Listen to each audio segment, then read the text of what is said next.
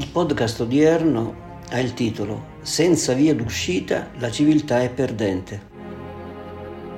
Negli ultimi due mesi i miei podcast, apparsi con cadenza settimanale, sono stati incentrati prevalentemente sull'invasione dell'Ucraina da parte della Russia, avendo voluto dare un senso al mio pensiero immergendomi nell'attualità.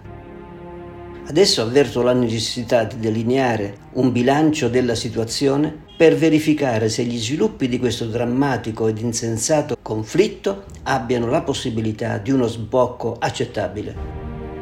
Il risultato ad oggi è che di accettabile ci sia poco, dal momento che non è accettabile il proseguimento e l'imbarbarimento di un'invasione sempre più crudele e distruttiva, come non possa essere accettabile l'appello, che è una vera e propria chiamata alle armi, ai paesi europei per la difesa dei valori della democrazia e della libertà. Tale appello rischia di cadere sotto sospetto, probabilmente ingiustamente, perché lanciato da chi, come gli USA, stanno combattendo una guerra per procura, con il sostegno di industrie belliche che lavorano a pieno ritmo, nell'ottica dell'indebolimento, se non del crollo, del nemico storico, la Russia.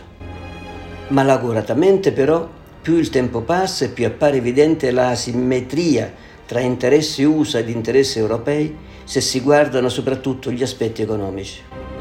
Con slancio e compattezza i paesi europei stanno proseguendo sulla strada delle sanzioni secondo una linea tracciata soprattutto dagli USA e dall'Inghilterra. Queste, le sanzioni, invece di colpire duramente la Russia, stanno indebolendo l'economia occidentale, con in testa la Germania del nostro paese, con la carenza ed il costo crescente delle materie prime, con una inflazione galoppante, con la crescita dello spread e dei relativi interessi, con il rischio di una pesante crisi energetica, con, in poche parole, l'impoverimento del sistema.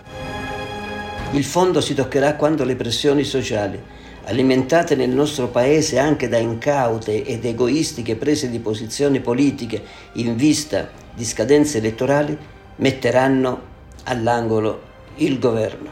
Ed allora verrà allo scoperto la differenza tra sistema autocratico come quello russo e sistema democratico come quello dei paesi occidentali e uno scontro tra culture.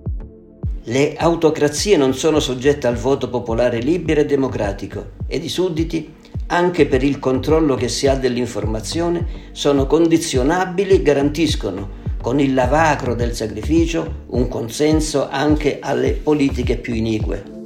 I sistemi occidentali democratici sono fortemente influenzati da un'opinione pubblica libera e critica, che non accetterà facilmente ed a lungo di sacrificarsi ancora dopo il triste periodo della pandemia. Parlo del nostro paese, ma non è molto distante la realtà degli altri stati europei, abituati l'uno per l'altro a vivere bene e con prospettive positive. È facile prevedere a questo punto che il fronte occidentale si sfalderà, con conseguenze negative estremamente pericolose. Qualcuno ha scritto il malessere sociale, la povertà, la perdita del proprio ruolo nel mondo sono i semi della dittatura, l'anticamera delle derive antidemocratiche. Non penso a tanto, ma voglio spiegare che al punto in cui siamo le due parti in conflitto, libere, e mi riferisco soprattutto all'Ucraina da strumentali pressioni, facciano un passo indietro, escono dalla logica dei vincitori e vinti per pervenire ad accordi di compromesso che rispettino l'immagine di ruolo di potenza mondiale dell'uno e di nazione coraggiosa e libera dell'altro. Scrive Luca Ricolfi sulla Repubblica del 30 aprile ultimo scorso. Aiutare gli ucraini a difendersi dall'invasione russa è non solo giusto, ma è nell'interesse dell'Europa.